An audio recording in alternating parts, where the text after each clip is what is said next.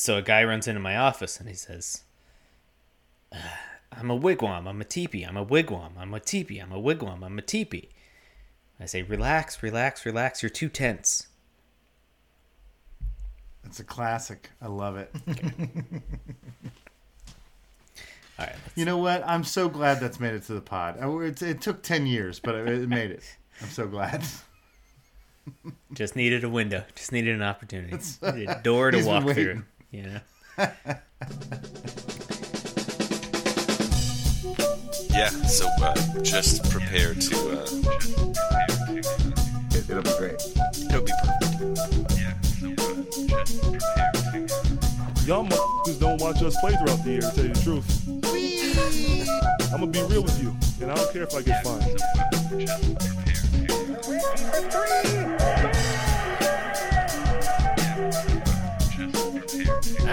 That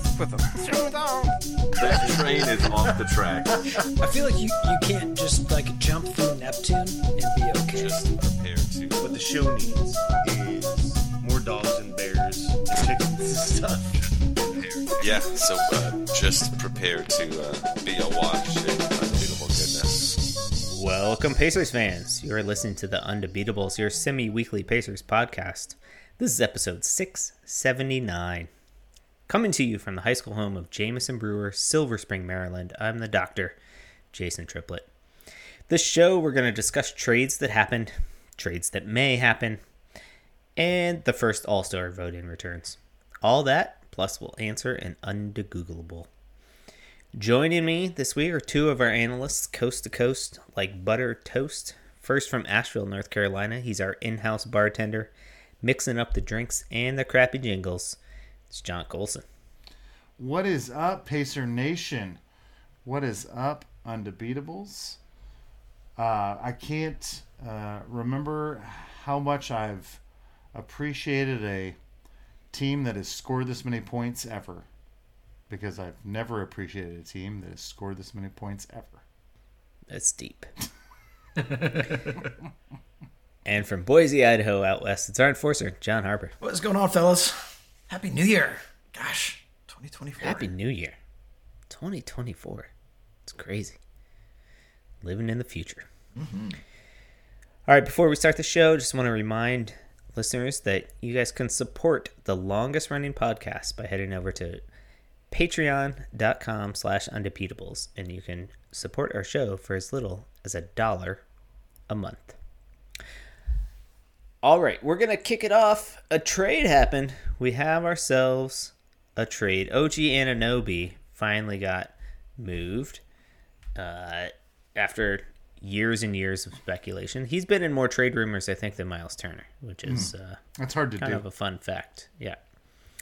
Uh, so I think the trade was OG Anunoby, Precious, Precious Achiuwa, and Malachi Flynn, which are just two fantastic. All these names are amazing. they got traded to the Knicks in exchange for RJ Barrett and Immanuel Quickley and a second round pick. Uh, Harper, who won this trade? Well, it certainly looks so far like the Knicks won that one. They have looked really good since the trade, including a monster win over the 76ers. Their most lopsided win in over a year. They won 128 92 against the second best defense in the league while getting just 4 of 22 from Anunoby and Randall. Uh, so they're playing really good ball. If you can win without your two best players playing well, uh, they've they've got something going on. So this appears to be an excited group. Um, they also we were able to sign a three-year extension to Miles McBride, one of their elite three-point shooters, along with Quentin Grimes. This team all of a sudden looks pretty darn dangerous. They did give up a lot, but early returns seem to be in Knicks' favor. They got the best player in the trade, so Well, yeah. What do you mean by a lot? Like I, I like uh, R.J. Barrett, and I think Quickley is a is a good point guard. I think he's starting at this point for the Raptors. Um, and a 2024 second round pick, but they got OG Anunoby, right? He's one of the elite wing defenders in the league, and granted, he's not a super special offensive player, but I mean, this seems like the right amount to give up for that kind. Of, and and also you get Precious Achiuwa, who's like a legitimate rotation big man. I think this is a steal for the Knicks. Oh, I was surprised that the price was, you know, what it was basically, given not only the league-wide interest in Anunoby. You know, he's been rumored, you know, to be traded for multiple first rounds, etc. Um, and uh, Masai Ujiri, the GM of uh, the Raptors, is notoriously, you know, just will wait and wait and wait until he gets the right price. Although maybe he's learning his lesson because he did that with um, Fred VanVleet last year and just lost him for nothing. So, uh, better, I guess he figures take a bird in the hand rather than uh, two first round picks in the bush, you know? Well, uh, you know, Immanuel Quickley, 24 years old, currently this season averaging 25 and 5. Yeah, great. RJ Barrett, 23 years old, averaging almost 16, 7, and 2. These guys are very good basketball players. They're- I mean, for on sure. paper, on paper they are better than OG Anunoby, right? As far as output. But again, OG is the best player on the trade because of his ability to play defense and you know, knock down the three ball. It changes the geometry of the court for them. He's just he's a way good fit on that team. sure. Yeah, I think the fit is the thing that makes Yeah. it, yeah. Yeah, but I think Toronto did just fine. I mean, I it, Jerry tends to do a good job at his job, and I think he doesn't want to switch to full rebuild. Obviously, I think he got two really useful players. Now, are they actually good together? I, don't the Knicks didn't look that good with them. well, no, but I mean, uh, you know, I mean, I think everybody's argument was that uh, uh, Siakam and OG Anunoby and Scottie Barnes were all the same player, and Barrett and Quickley are different players. And They are different players. He changes the geometry of his team, and they have a chance to you make an impact now in in the Eastern Conference, uh, where they were just going to be a 500 team otherwise. You know, and. I, I think it's it's kind of one of those situations where both teams win. Um, I think the Knicks become a real threat, and um, I think the Raptors are happier with the way their team fits, even if they don't become a real threat. Yeah, what, but so I guess that's my question surrounding it. Is I understand that Quickley and Barrett are both young, um, but how high does this raise the Raptors' ceiling? Like, I mean, what is Quickley? Quickley's a solid. These are Point guard. twenty-five and five guys we just heard. I mean, I mean this this kid is I mean, no no offense to 25 and 5, but like that's in today's in this year's NBA, those numbers aren't as impressive as they were in say 2005. Sure. You know what I mean? sure.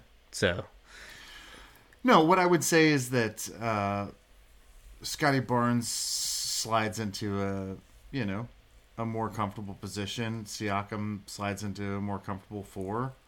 Um, I think I, I don't know. I, I think the lineup makes more sense. Can win more games. oh, that, I mean, they didn't have a point guard before, so at least now they have a point guard. I think they had Dennis Schroeder, didn't they? Yeah, but Well, he got hurt, yeah. didn't he? Um, I, okay. And also, yeah. They're gonna trade Siakam as well, right? I mean, this is this is Siakam's gone by the deadline, correct? I mean, so that's what I think. They're think. gonna build what around Scottie Barnes, R.J. Barrett. Right. So I think it's a, they're they are rebuilding. I think it's just a multiple step process. Is what Yeah. I think. and I'm sure they would have liked the seven draft picks or whatever they thought they were getting out of this. But I just I don't think his market was really that. This seems like an outrageous price to pay for anybody. I mean, you know, Well, now it is what it is. Do you think the Pacers should have been in this? Do you think we needed an OG Anunoby? Well, we certainly need somebody that can play defense. That'd be nice. But it, I, I think from a front office perspective, our OG Anunoby is supposed to be Bruce Brown, right? Like, isn't that our guy? That's supposed to be a Sure. three and D stopper guy. Sure, he's undersized for that. I mean, And OG's just benched bigger. him. No, he's back in the starting. He was injured for a minute. Uh, he was benched temporarily, but uh, no. it- Uh, so I did it. I, un- unfortunately because I'm a psychopath. Uh, I did uh, some deep dive into the uh, lineups. Bruce Brown is in the top five of all of our three, four, and five men lineups um, as far as our plus points per game. Um, he's incredibly useful, um, despite the fact that he's maybe been sort of a letdown for what we hoped he would be and for how much money we're spending on him. He tends to be a part of units that work together very well, um, and um, I think we should be happy with uh, with who he's been. When I look at this this unit, I do wonder if um, we're going to be buyers or sellers at the trade deadline. Um, you know, when you look at the kind of season that Halliburton's having now, granted he's young and you know we hope to have him do this for the next ten years. Um, do we feel like this is something special going on and we need to cash in? Because we have a lot of young, talented kids and we've got all our draft picks. Um, do we want to try to go out and buy a player that's to make a big difference and push us into a, you know, a contender status in the East? Or is it too soon? I mean, I think we're always picking up the phone. So I, I mean, I, th- I would think we were buyers. I just didn't think that we have we didn't have what Toronto wanted. I mean, it only took R.J. Barrett and Quickley and a second We, round draft. we don't pick. have two 20 and five and five guys to trade them. No, but we have two under 25 year old kids plus a first round if we wanted to go get OG. Like we could have given him uh, a Nesmith and a Nembhard and a, a first round draft pick. I, I think they preferred Quickley and, and Barrett. Is, is is my thinking. I think we would. I have think done- we would have had to given up Mathurin or a first round pick. and a first round pick. Yeah, probably both. Um. So yeah, I mean, I guess the question is, what, what for what, right? What are we in the market to buy? Like, are we just out there for like whatever is the the coolest car on the lot? We're just gonna take that one. Well, I mean, I, I would think. I would think that we would want a real impact because we have a ton of really useful players right now. And, and when I look at our roster, I'm really excited about all of, and they're all young as hell, right? I mean, um, you know, you look at a Nembhard, and, and, and I've been looking at this kid, and, and I think we've we've always been thinking of him as you know we're going to trade T.J. McConnell and he'll be our backup point guard, but you know maybe he's the Meg Ryan of uh, you know uh, when Harry met Sally, right? Maybe he's been the love we've had all along. Like maybe he is the starting shooting guard for our team. You know, we all thought it was Ben Mathurin because he's got the dog in him, but you know, Nembhard is a better passer, a more cerebral, better defender. Um, you know, maybe we're holding too preciously to to Mathurin, right? Um, I assume that um, Isaiah Jackson is going to be our Antonio Davis backup three or backup uh, five four for the next five years, but maybe he's just an athlete that we can move. You know, I mean, there's a ton of guys on this roster that I really like that bring a ton of stuff to the table. Um, So you're still not getting at, at my question, which is for what? What? What hole do we need to fill? So, uh, Carlisle the other day said the only people that give a damn about playing hard every uh, um, possession are Aaron Nesmith and TJ McConnell. That's what he called out on the team. And are you building a team around those guys? No, of course not. so, um, do you want to move guys that play hard for a talent? Do you want to say these guys are out there? We're talking them up, and I'm going to go So out. you're and- just saying he's just he just said that to push up their value. no, no, no, I'm not saying that at all. I, I think those guys are culture creators for this team, and he was trying to make a point to the rest of his team. But my point is, if what we have right now is a collection of really solid guys, and they're all really young, and we could sit with this and try to figure out who's going to be the future of this team. You know, is it Jarace Walker? I mean, he, he in my mind he's my future four, but maybe he never turns out, right? So, what if you go out and get a really impactful three four who plays defense? Okay, so you want Pascal Siakam. Not really. Okay, then you don't want Kyle Kuzma. Mm. You just said defense, and I said Kyle Kuzma. So, do you want? I mean, other names that are out there, maybe Deontay Murray. DeJounte Murray. I can't say his name, so we can't get him. Good call. No. Because yeah, Uh, we can't do a whole Jeremy podcast with you Grant. can't say his name. Yeah, Jerami Grant. If you want to spend, you know, a hundred no, million that doesn't dollars, fit with us. Uh, He doesn't mean, I'd play defense that- either. I'd argue he fits fine, but I think the price would be high, and he's a lot to pay. Zach LaVine is out there. I know you don't want him. He didn't play defense. He's capable of defense, but not when he's putting up 25 shots a night. Right. Also, the Bulls are better since he's been injured, which is a problem because the Bulls aren't any good. Well, it's because he's Zach LaVine. Harrison Barnes and Kevin Huerter maybe out there. I, I would take a Kevin Huerter. I wouldn't give up a bunch for him, but like Kevin Okay. Huerter. So the most exciting player that we can talk you into at the trade deadline is Kevin Huerter. No, no, I, I um, So The other name that's been bantied about is Paul George. Ooh, that'd move him Which, right off the, the list. Pacers traded for Paul George, I don't know what would my brain would explode. I don't know what I would do. I no, I, I don't, I don't think that Pritchard can do that to his fan base. I just don't. I would hope not. He would be he knows Paul George too. he would be perfect sort of on a basketball sense for this team, but I there's no part of me that wants a part of it. I think he would also destroy the locker room because he destroys everything that he touches. He also misses all clutch shots and he thinks he's the best player in the game. So, yes, no, I don't want him on my team and also would we stop doing the pod? Would we or would we would just do a pod where we burn the franchise down? I mean, how much would you hate it if we brought Paul It would just be a recording of me throwing stuff against the wall, Yeah. like every week for like an hour. I don't think I could. I, I don't know if I could do it. I I, would don't do know it. I would could just never ever mention him. I just pretend like it never happened, and it would be weird. Yeah. So we just like talk about the four guys on the floor and not him. exactly. I I mean we he's not allowed to be. He's permanently banned from uh, Colson's top twenty five already.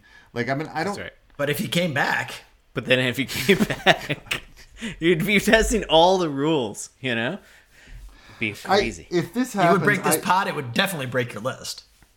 Oh man. Well, I- so here's what I'm getting, Colson. You say that we're buyers, but you don't want anybody. Is what I'm getting from you. Well, no. I look. I I really like all our guys, but I do wonder if there's a bunch of guys that are doing a lot of great things right now, and you could package them for something good. Like, I think LeBron James would be great for our team right now. I'm just putting it out there. I think he'd be a phenomenal three-four for us. Um, and I think that if we put together a package, I mean, he uh, saw how good Halliburton was. no, I, up I close and think uh, right? uh, uh, Lakers would listen. You know, we put some, you know, Mathurin, Nesmith, and uh, Isaiah Jackson with a couple of draft picks, and you know, call it a day. I mean, that Lakers team, boy, they'd be ready to win a championship then. I, but you know, uh, uh, Durant, you know, I be killer on this team. Okay. Okay. What do you think, Jason? I think that this is a, season where we just stay put. I don't think we're buyers or sellers at this trade deadline. I, I like the dynamic on this team. I like that it's becoming clearly a Tyrese Halliburton led culture. That, you know, he is the guy and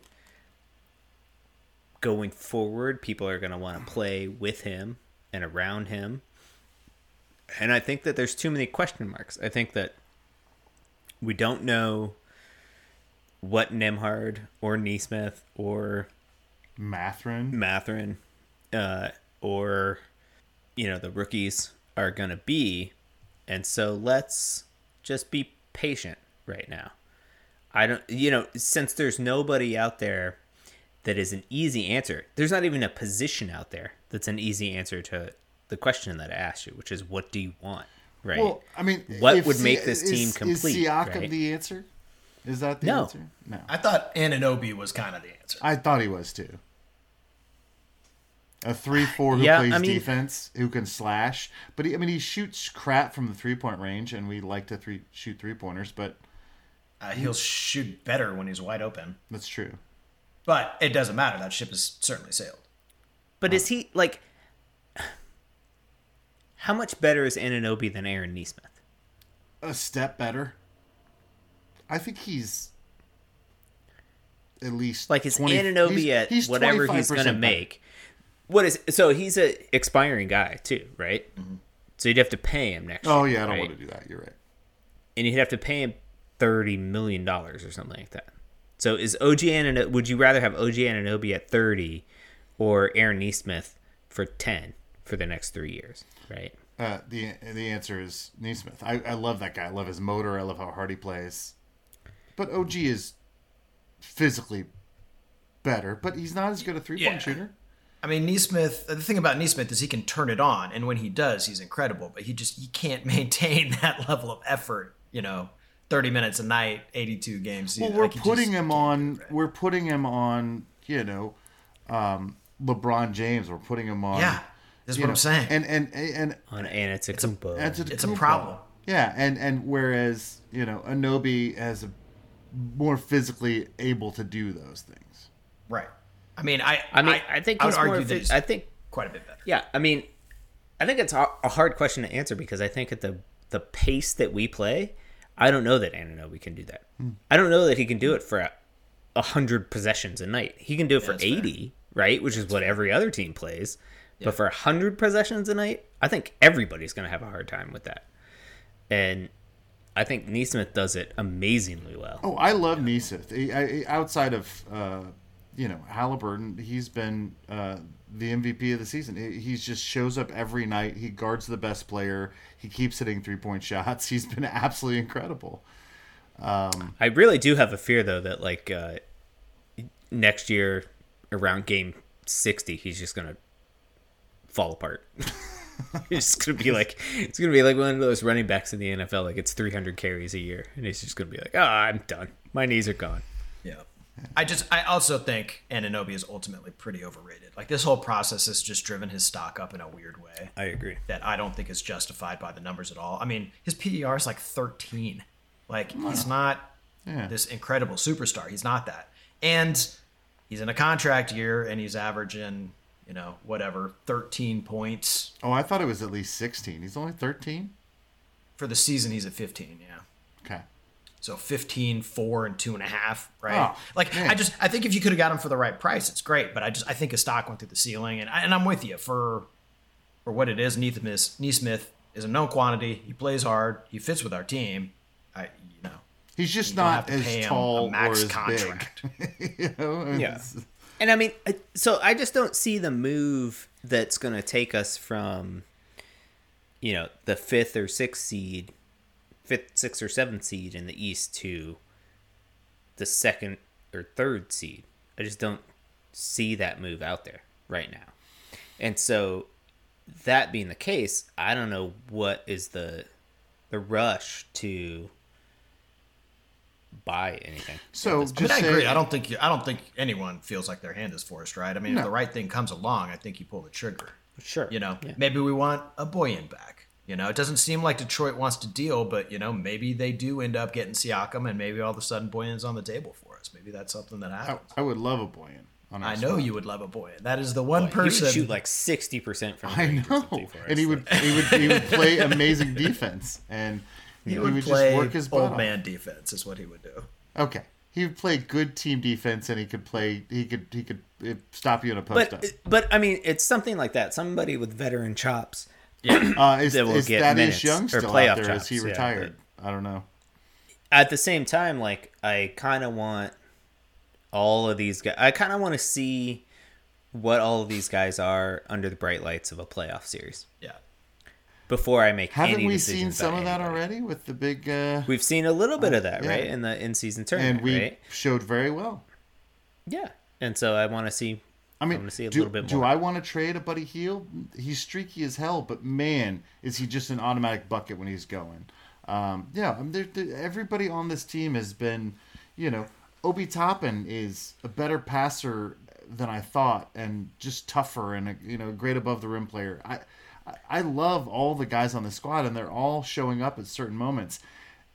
When they don't seem to give a shit about defense, we lose a lot of games. When they give a little bit of a shit, we win a lot of games. You know, and, and so if that's just the maturation process, this team could be very, very, very good. Um, either at the end of the season or entering next season. Yeah. Um, I don't think there's a big hurry to move any of these guys. I just think it's useful to think about are these guys too precious to us? Because maybe they're not the things we thought they were going to be. So, I mean, yeah, Mathurin's too precious to me. And am I offended when people throw his name into trade rumors? Yes, absolutely. Uh, is that probably a fault of mine? Sure. I think he has a very special quality. Is he Yeah, Well, he does, but he also right has the most trade upside of everyone not named Halliburton, most likely. That is true. That is true. But he, Is he flawed? Yes. Is he 20? Yes, and also is he? Yeah. Also, does he have one that that quantity that that's unknown that could be, you know, a really quantity that's could he be could he be Anthony Edwards in three years? Maybe. No. I mean, probably not. You know what I'm saying? The same kind of guy That's that. not his comp. but but He's has a that. poor man's Anthony Edwards. Well, Yeah. poor man's Anthony Edwards would be fantastic on this squad. You know, that's all I'm saying. Sure. Yeah.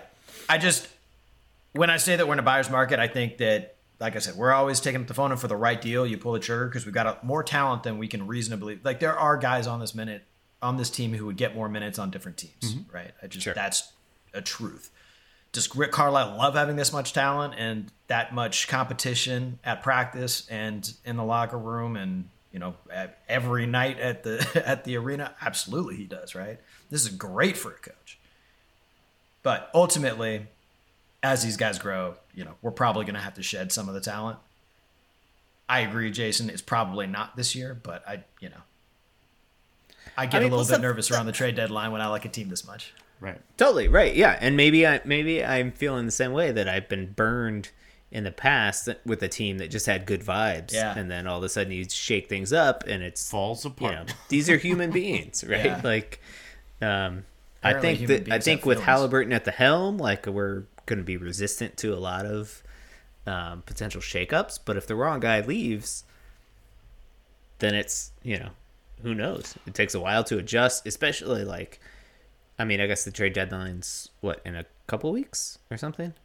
It's earlier than it used to be. I know that, Yeah. but few weeks. um, you know, we're right in the middle of like this horrendous stretch of basketball, and then to have to, I mean, opponent wise, Mm-hmm. as it were, and then you know to have to integrate somebody else is that's a lot. And we just got done integrating team. James Johnson. We know he's untouchable. That's right. Well, uh, you know, Myles Turner did say that uh, you know this is uh, you know the best vibes and the most unselfish basketball team he's been on, and he's our longest tenured pacer. He was also part of those those great teams under Nate McMillan with Oladipo that I cared great about a, a great deal about that seemed to care about sharing the ball and doing the right things. Um, That that matters. His perspective matters. Um, if if the vibes are this good, yeah, I wouldn't go ahead and make a trade for mixing it up sake. I would make the trade if you clearly are going to get somebody that's a difference maker that you can hold on for the future. And that doesn't seem to be out there. Of course, uh, Right. Pritchard knows better who Turns out guys people really want to hold on to those guys that are yeah. Turns out. difference makers and will be for the next. That's why, uh, you know, even though LeBron James would be great on the Pacers, he's probably not available. until we draft Bronny. That's right. That's right, which we're still going to do. We still got that. So uh, the first uh, fan returns for All Star voting came back, and guess who is the number one vote getter in the Eastern Conference amongst guards? Uh, Ooh, I know. uh, Trae Young. Negative. Tyrese Halliburton, my friend. What? Bert? 1.3 1.4 million votes essentially uh, way ahead of Damian Lillard in second place at 955 Whoa, all right. 955,000 and Trae Young uh, 873 so He's got uh, almost as many as as many as Stephen Curry in the West. Yes Wow, that's freaking crazy. It's incredible. I mean, he's really mm-hmm. good. Yeah. Um, he's doing stuff that people haven't seen in a long time with assists and with shooting. We're very lucky to have this man. I just didn't think the rest of the I didn't think the fans would understand this. This is no fantastic. he's so lovable he's so lovable he's got the Halliburton hop. oh yeah Yeah. Shout out NBA season in season tournament. It did uh, wonders Oh. for the All Star voting here. Wonders for the franchise for sure. Yeah. Uh, all right, leading vote getters in the Western Conference front court. Ooh, let me uh, guess. LeBron James. Okay. LeBron, LeBron James. That's Kevin not what you're gonna guess, I'm sure, right? Yep, Jokic, nailed it. uh, Doncic. Uh, well, he's a guard, but yeah, He's a guard. Yeah. he's Have listed seen, as a guard he's like six nine, two fifty. He plays point Magic guard. Johnson was What do you very want? large too. Okay, Didn't fair stop enough. him from being all a right, point. all right, okay. Um, Women Yama. Women Yama down at eighth. Hmm. Wembanyama. I gotta practice saying his name. Anthony Davis. Yep, nailed it. Wow, you have the top four That's all the big men West, I know. West Court front, and then uh, I do a Kawhi podcast. Leonard, and That's all I know. Your boy PG, Alperen Oh, Sengun. my, my boy. oh yeah, Yeah, your boy. You were just uh, lobbying for us to trade for him. I I, was. I think I did do that. Holmgren and Karl Anthony Towns. Guards in the Western Conference, the aforementioned Luka Doncic, Steph Curry, Shai Gilgeous Alexander, Jimmy Harden, what? Oh, Kyrie Irving somehow still get ridiculous amounts of votes. More than Anthony Edwards. Obviously deserved.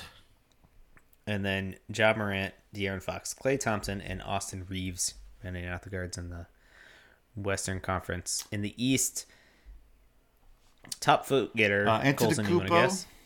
Nailed it. uh, I think we're doing an Embiid. Yep. Oh gosh, uh, I'm doing uh, another a, very Jayson Tatum. Yep. Uh, we're doing a Jalen Green, maybe. Oh, no. Jaylen Brown? Jalen. Different color? Oh yeah, Brown. Jaylen Brown. Sorry, there was a color. Jalen Green. He's five. One guy in front of him. uh, oh gosh. Great hair pictures last year in the offseason. Oh, Jimmy Butler. yes, sir. Yeah. Okay, Nailed it. all right. That's all I Uh, got. then Bam, oh, Bam. Mikal wow. Bridges, uh, Porzingis, Kuzma, and Banchero. Banchero. Yeah, Banchero getting hosed right there. He's, Small I mean, I mean, he's so good, and the Magic are good. yeah, he's real. And then we mentioned, uh, yeah, Halliburton, uh, top guard get vote getter, Lillard, Trae Young, Donovan Mitchell, Tyrese Maxey, Jalen Brunson, LaMelo Ball for some reason, How's how's Brunson Derrick not White. le- in the lead with the big market New York Knicks? DeMar DeRozan, and Jrue Holiday. Because New York fans watch basketball, they know That he's not as good as Halliburton. exactly. Shout out New York Knicks fans. Shout out. Never done Yeah, it before. the I'll year never off. do it There was nobody in the front court either. So so far, this all makes sense to me, right? The only guy that's kind of getting shafted, I would say, is Shai Gilgeous Alexander, Who's the best who is guard? having maybe. an MVP level season and probably won't start the All Star game because of Yeah, uh, but I, Luka and Steph. because Luka Doncic is a guard. yeah, basically. Luka and Steph are real good, and you know, Yeah. voting's voting. What you gonna do? What you gonna do when they come Uh, for you? Bad boys, bad boys. Some of these guys are putting up ridiculous numbers. Uh, one of which is uh, Joel Embiid, who is currently averaging 34.6 points per game, which is leading the league, uh, and 11.8 rebounds, which is fifth in the league. Uh, he's got to be up there in blocks as well. Where is he in blocks? Hold on. Well, he's actually not there. Tenth in blocks. Only ten. At, uh, two, two a game. Yeah, Two a game. I w- he, he still gets elite rim protector status in my book. well, and also it's his uh, career high in assists, correct? Is that right? Yeah. I don't know. Yeah, I don't know what it is, but it's his career high. He's at uh, six. Yeah. So Yeah, his previous high was. So he's He's been four point two the last two years. So Yeah, that's I mean so that's he's a fifty percent jump. yeah, he's essentially 35, 12, and six. like that's just Mm-hmm. insane. And one Um, and two. 53% shooting and, uh, And eight- 88% shooting from yeah, the I was line. gonna say he's almost ninety percent from the line. And he gets there like a ridiculous amount of times per game. Where'd he go? He gets there almost 12 times a game. So And his effective field goal position uh, percentage is fifty six percent. So wait.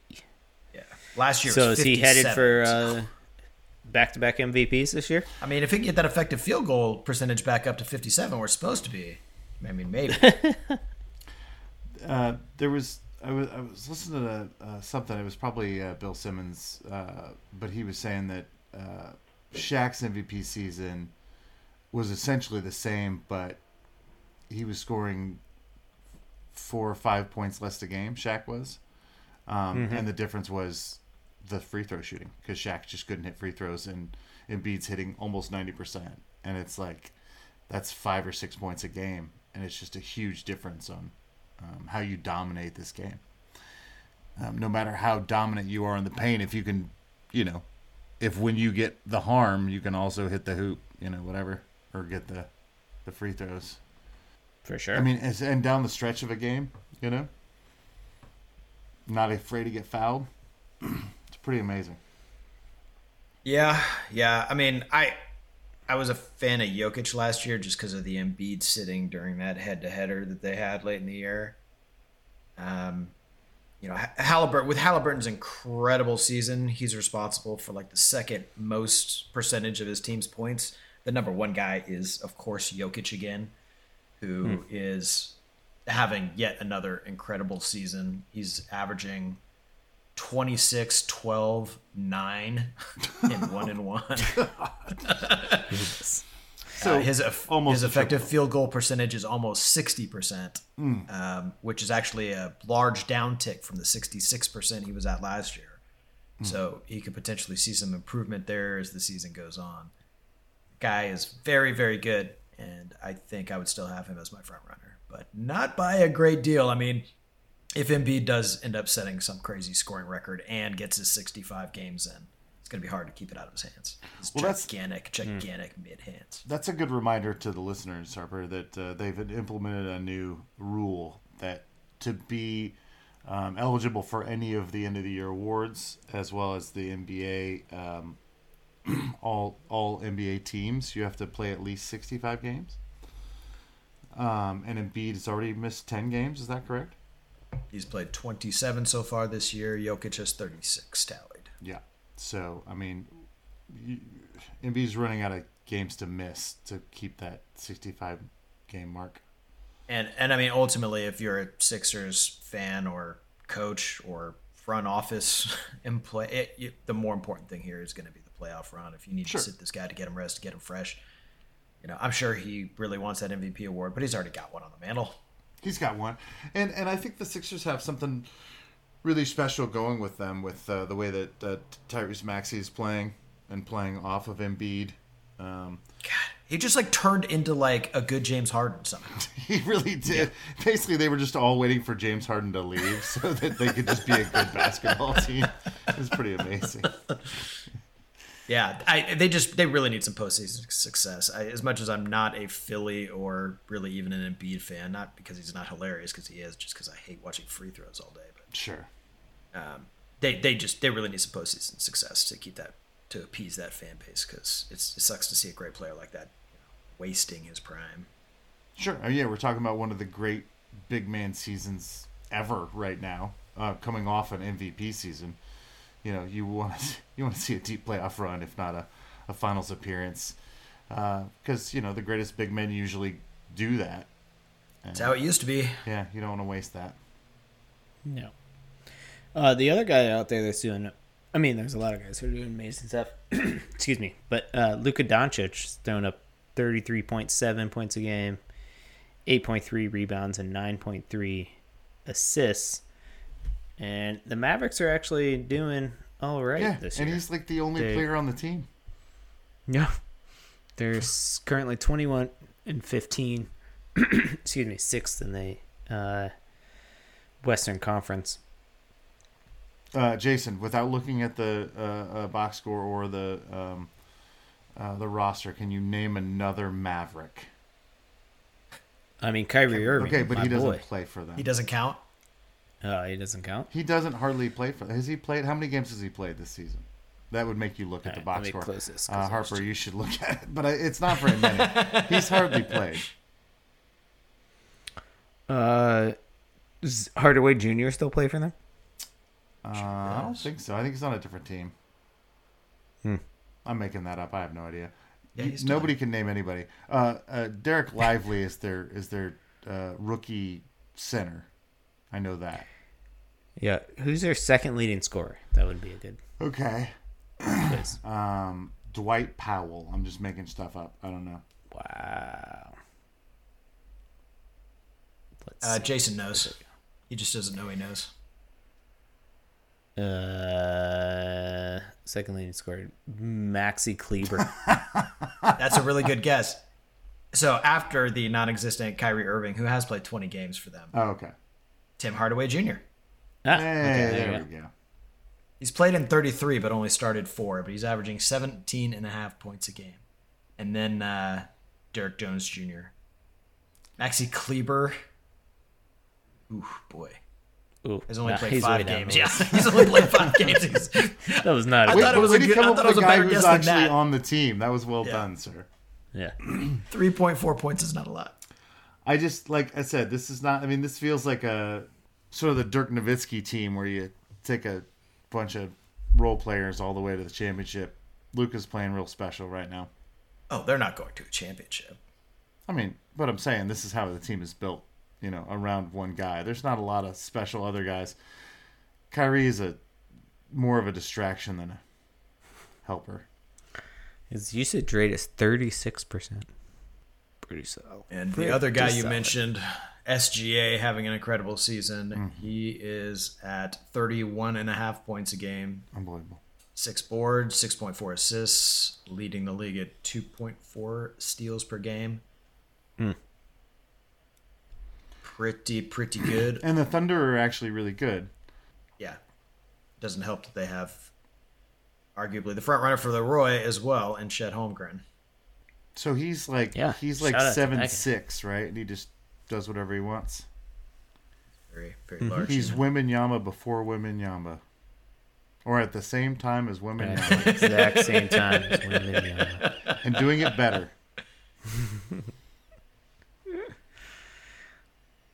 All right. So something to keep uh, an eye on as the season goes along. Well, Just amazing. Guys doing amazing They're, they're, things. they're- you know, um, offense is off the charts this season in the NBA.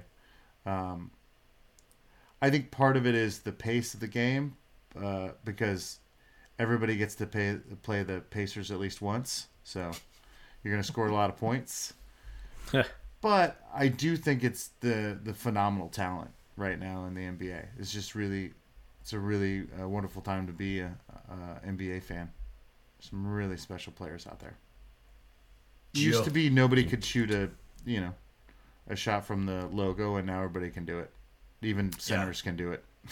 I mean, back in the day, if you had one superstar, you were lucky, and that was maybe enough. And now, if you don't have three, you It's really don't have it. You really don't have a chance. That's totally true. Uh, speaking of amazing, uh, let's try to answer an undegoogleable. Oh, that was quite the buildup. That was that was a lot of pressure now. I heard you had a really good one. Well. I do have a good one. I, I was I was uh, at the bar the other day, and uh, somebody used a phrase that I've heard many times before, uh, but I hadn't thought about in years. Um, and they said, "Let's skedaddle." Hmm. Let's skedaddle. Let's get out of here. Make like a tree and leave. Yeah, and and that's that's how I, let's skedaddle. And I went, "What the heck is the the origin of that? Where does it come from? Is it a shortening of something? Is it?" I, I just I, I kind of I thought about it for a little bit, and I was like, I can't. I got no. I got nothing, and so I'm gonna go to my, um, you know, my smartest friends in the world and say. Uh, uh, what is the origin uh, and the meaning of the phrase skedaddle? Well, the meaning you got it is let's, Let's, get let's- the let's heck out of the here heck let's do here it fast. Yeah, I would say. we're skedaddling. How do you spell skedaddle? So, Um, so yeah, I spelled it in my app as S K E D A D D L E. I don't know if that's true, that is also how I was going to spell it, which is sort of a strange construction. or it could be I S. would've thrown an extra E in there. Yeah, yeah. Actually, Yeah. now that I look at it, it I did do two E's. Skedaddle. So S K E E D A D D L E is how I wrote it down. Because otherwise it's skedaddle as opposed to skedaddle. I say skid. I say skedaddle. Skedaddle. It's like a I say sound. skedaddle as well. I say So I skedaddle. one E. Let's skedaddle. I don't. I don't. I got nothing. What do you got with this? What? What? What? What, what is this? What is this? Is this uniquely uh, American? Is this? Uh, This feels very uniquely American to me. yeah. does this feel uh, This southern? This to me is automatopoeia for the sound of um, cartoons when they run away. That's exactly what I was thinking of. It's got to be some kind of weird automatopoeia. Onomatopoeia. Spell that one for me, Colson. Ooh, boy, I will not try. Um, I did. I did wonder if it was, even though I spelled it the way I spelled it. I wonder if there was some connection to skiing. I wonder if there was some connection to skeet shooting, or to Daddling. or to uh, ski ball. I doubt it. Ski ball is another interesting one, though. Mm. Why is it called that? But when do you think people started using the word skedaddle? I assume this is a phrase from the. Um, I'm thinking like the 18. No, no, I'm gonna go. This is a flapper phrase. I'm gonna go with like the 1920s. that's what I'm thinking. Yeah. Roaring twenties. I, I, it's one of those things. Like I feel like it hit its like max popularity in like the fifties, Okay. but like Yep. it's probably from the twenties. okay. Yeah. Yeah, yeah. So, but I, I, I will say that I, I'm, I'm, I'm. There's some part of me that thinks it's like late 1800s, um, some sort of southern phrase about um, shooting ducks or something. We're Yeah. gonna, and then somehow it turns into something else. We got to get out of here quickly because we're So I could buy that. I could buy that. I could also buy frontiers. yeah. You know, like uh, frontiersmen. like we're on a horse and we're skedaddling, skedaddle. One of my favorite words of all time is absquatulate. I don't know what that means- means. It, it just means to like abscond, to like take off surreptitiously. But like the origin of the word was just like a bunch of frontiersmen sound trying to sound all smart like. so, they, so they made up this ridiculous word to sound fancy, and it's it's hilarious. I feel like skedaddle may have uh, maybe maybe that no, falls do. a similar no, I, now that I, now that we're talking about it, I do feel like there's some sort of Western, you know. It like- feels it feels like something a cowboy would say. Yeah, skedaddle. Let's skedaddle. And then you hit you hit your horse on the rear and you get out of there.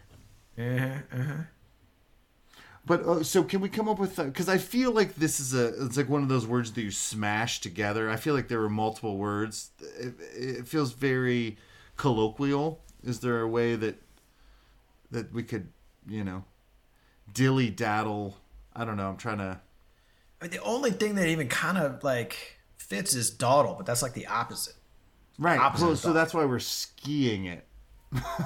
Ski dawdling. Ski dawdling. Ski is kind of close to speed. Skied. Speed. I don't know. That's Yeah. that's a stretch. I, I- I feel like we're uh, we got nothing here.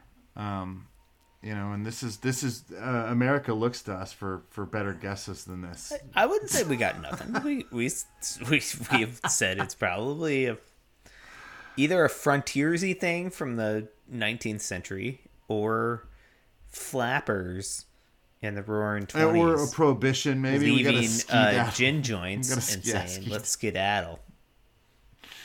All right. Um, does it, does anybody disagree? Is that uh, Shakespeare? Anybody? Ooh, yeah. I think I'm out on Shakespeare for this one, which probably means it's Oh, yeah. Shakespeare. Horse racing. Falconry. Is there a chance that it's British in any way? I feel like it sounds kind of. I feel like it's Skedaddle. American, but it's just like Nordic. I mean, honestly, was that your British congen- accent or was that your Nordic accent? Because I, I don't have either. Yeah, it's, yeah. So that that the, the only reason why I was kind of thinking Nordic was because the SKE construction, like mm-hmm. the Sure, SK yeah. combination, is which like a we very just Nordic. made up, right? I'm sorry. We just made up the spelling. It could be. We just decided it was. Mm, I'm pretty solid. We've read it. I feel like I've seen Yeah, it I've seen it, spelled yeah. that way. Yeah. I have one E, but otherwise we're all on the same page. Yeah, yeah. Okay. Early returns say mid 19th century origin unknown. Meaning to run away quickly. According to my robot overlord, Bard. according to Google, uh, peaked around 1865 or so, then a trough until the 20s, I would say. And uh, now it's back. It's close to the peak now. Oh, nice. So according to Bard, the there are four leading theories for its origin. The most evidence points to the American Civil War. It gained prominence in military contexts around 1861 and rapidly entered general use. The timing suggests it may have arisen in the specific dialect of soldiers or camp followers. Two is the British dialect.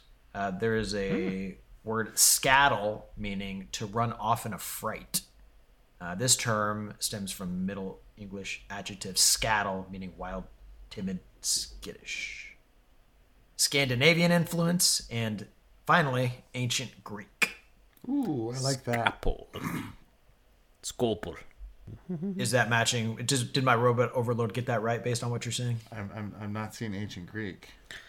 Well, they they uh, comb the same internet that I'm. They've illegally combed the same internet as you.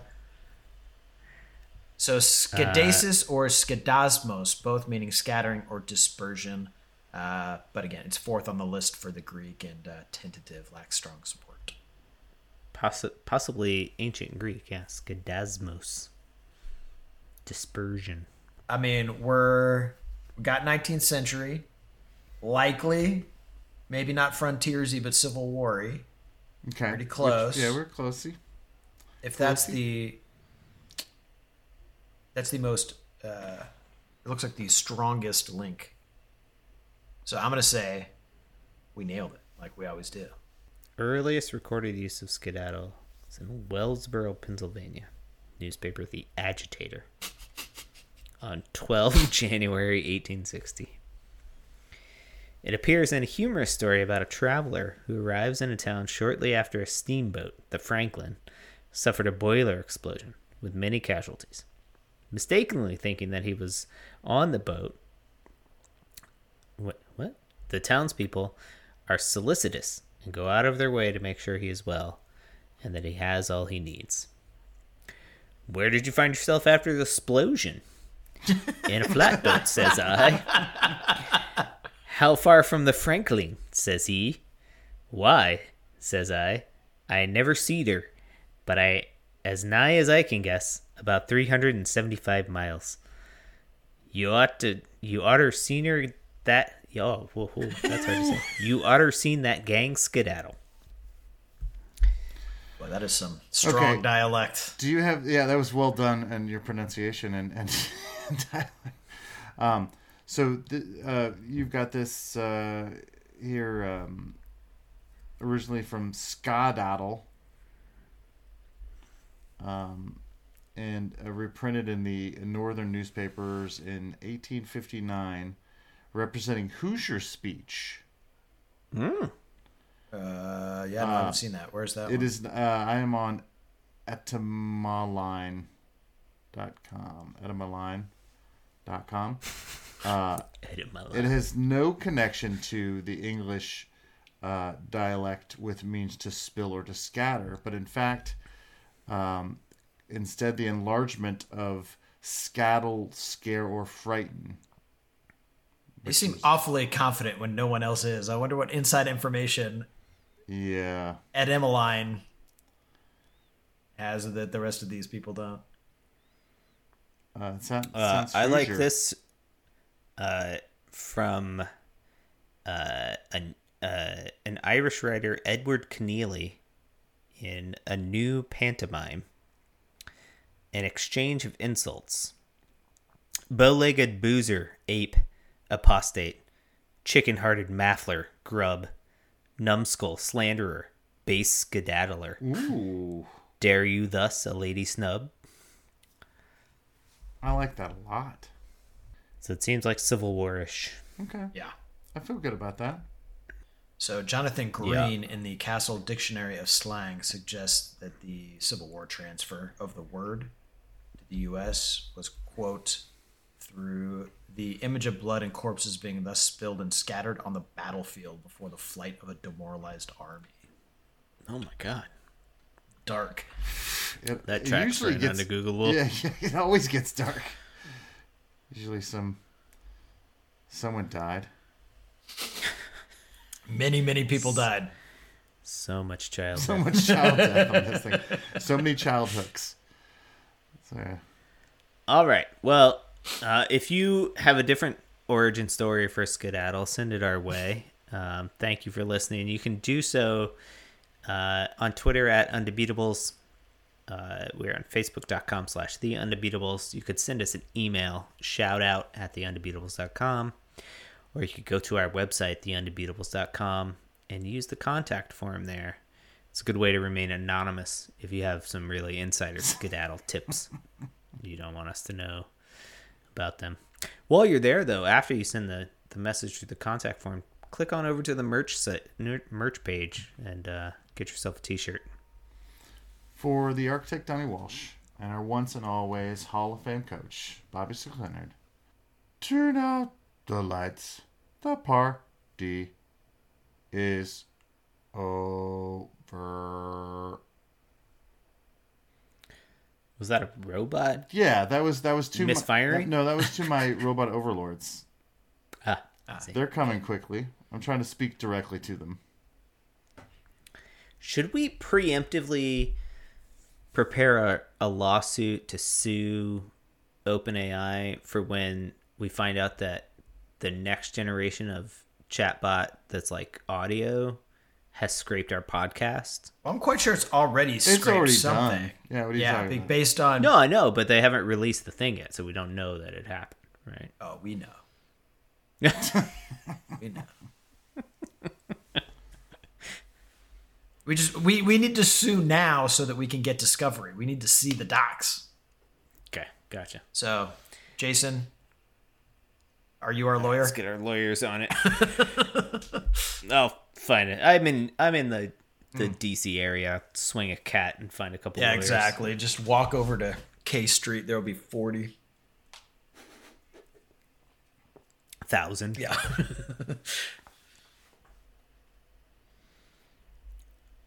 Colson is now deep in deep in thought. Yeah. What what rabbit not hole? Skedaddling. Yeah, I'm, rabbit I'm, hole? I'm, you I'm still, yourself? I'm skedaddle still throwing me off, man. I'm just like, Are you you're upset? Your your completionist itch has not been scratched. I because know, it's, I was- uh, an unknown etymology. yeah, I wanted more. I mean, whatever. I guess that's what a lot of. Sometimes there's a more satisfying answer. I mean, Agreed. This was a very non. yeah, I thought it was gonna be good. We get quite a few of these. I got excited about it, and then I, I had sad. fun. I had fun. That's the definition of good. Okay, good. Correct. Sort of undegoogleable. Yeah. All right. Well, I'm gonna like do a lot of research on skedaddle, and then I'll come back to you later.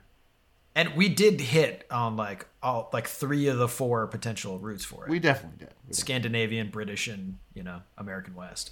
we only got uh, Scandinavian because you did a bad accent.